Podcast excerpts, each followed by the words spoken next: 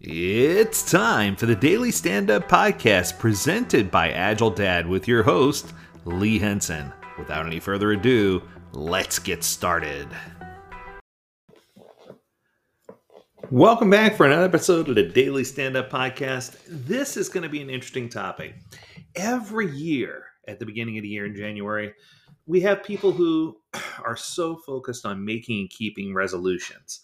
And this is a question that that comes up every single year from at least one of our subscribers. We we have a, a broad range of subscribers on many different platforms.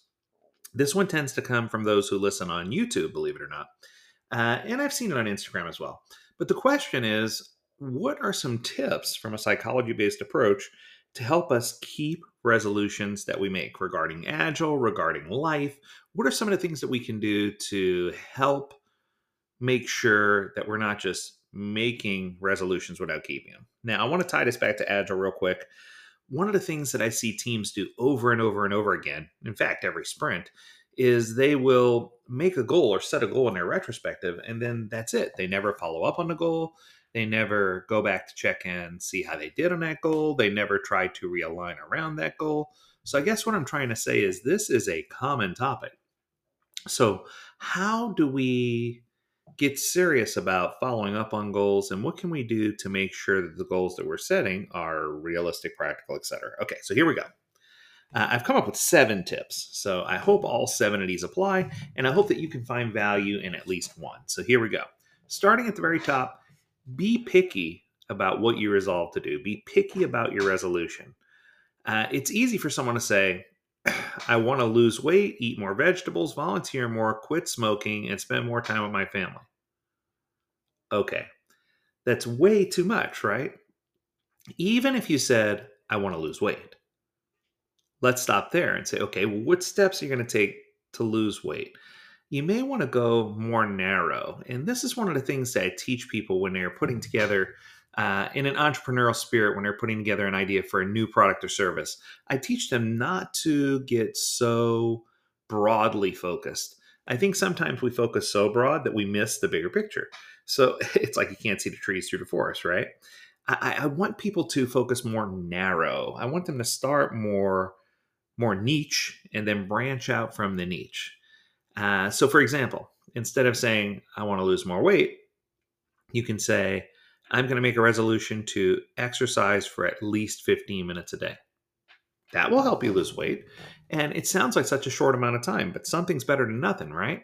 So, what I'm trying to say is start with something niche. And then once you have that niche goal in mind, then you can figure out the next step in that strategy and make sure that you're biting off small chunks at a time. It's just like agile. Don't, you know, it's okay to have a big goal, but make sure you have a plan for how you're going to achieve those goals. And that's be picky about your resolutions. Okay, let's do number two. Number two is plan for your resolution. I know it sounds silly because you often hear me say plans are useless, but planning is indispensable. Aha, but I just told you why. If you think through how you want to accomplish your resolution and go through the planning process, then you can tell more actively whether it's a realistic goal, whether it's unrealistic, whether it's something you can achieve, whether strategy needs to be adjusted. It's going to help you set a specific path to reach where you're trying to go, and it's going to help you identify any possible setbacks to expect. So, for example, if you said, I'm going to stop smoking. Now, I've never smoked before, but I know people who have. That is a challenging goal. And it's not just going to be an overnight flip switch kind of thing, right? For me, it's I'm going to eat better. And it's not necessarily that I'm not going to eat sweets because I don't necessarily enjoy sweets, but for me, it's I'm going to eat less, less of the things that I love. And for me, that that's hard, and it took some planning. It took some figuring out. You know, where am I going to be? How am I going to plan meals when I'm training or coaching? And you know, the act of planning and figuring things out helped me identify where roadblocks might be, and uh, helped me identify how to push through those roadblocks. Okay, let's go to number three. Number three is set very specific goals. Now, when people say exercise more, exercise for 15 minutes, that's good. But what's better? Go outside five days a week and take a walk through the neighborhood for at least 15 minutes, or ride on my stationary bike, my Echelon or my Peloton, ride on that for a 30 minute ride each day or a 20 minute ride each day, whatever you can do. The point I'm trying to make is the more specific you are, the more you're going to be able to measure against that goal. So I guess what I'm trying to say is set more SMART goals.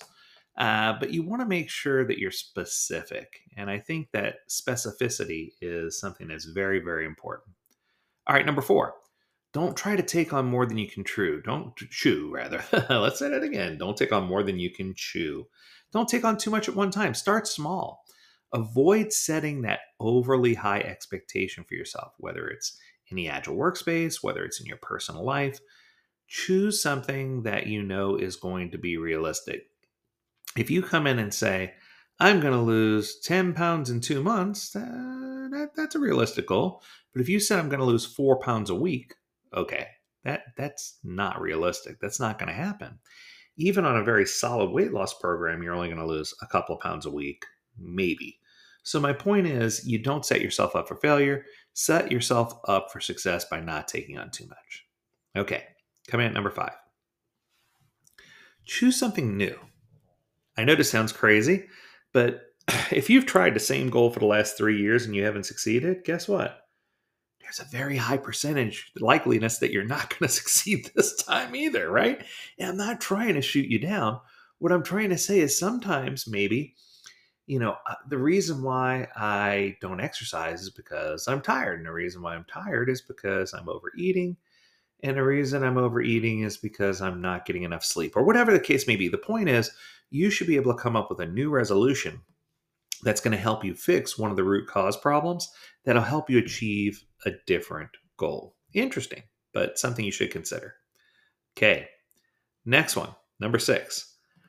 Identify at least three accountability partners for support. Find someone that you're going to lean in on. It's going to ask you, So, how did you do on that goal? What's going on? The same is true in the agile world at the at the beginning of every retrospective, we should be reviewing the previous sprint's goals and asking ourselves, how do we do on those goals?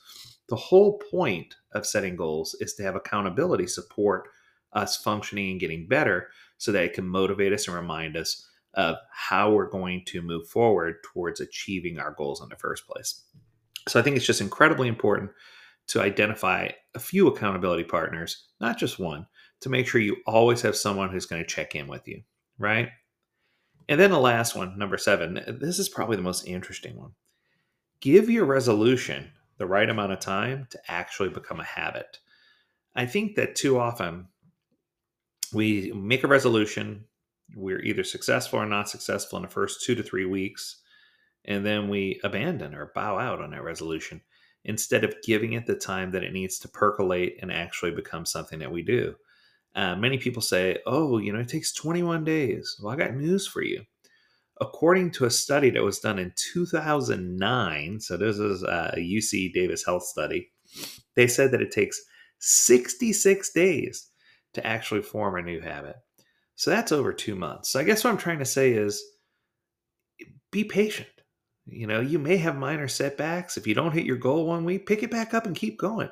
If you eat something that's bad, it's okay your body will tell you what it needs. The point I'm trying to make here is you can't just walk into this and think, I'm going to do it all. It's all going to be perfect and everything's going to flow just the way I want. You need to give that resolution time to become something that's instilled inside of you. Much like riding my Echelon bike. Uh, you know, I, I love riding, don't get me wrong, but there are days when I'm just like, I don't want to get on that beast. And there are other days where I'm like, I can't wait to ride but you need to balance those out and you need to listen to what's going on. And just because you don't ride one day and you break a streak doesn't mean that, oh, my streak's broken. That's it. I'm done. You need to pick it back up the next day or later that day or whenever you feel ready and say, okay, I'm ready. I'm getting back on because that's what's going to make the difference. Your persistence to get things done is what's really going to make the difference. So, one more time, give your resolution time to become a habit. Identify at least three accountability partners to make sure you get everything done choose a new resolution if the resolution that you're choosing is, uh, has failed over and over. Don't bite off more than you can chew. Set very specific, actionable goals, something that you can actually achieve. Uh, plan your resolution so you can identify any pitfalls or obstacles or setbacks or things that could occur and be more picky about your resolutions, start niche and branch out from there. That's going to do it for this episode.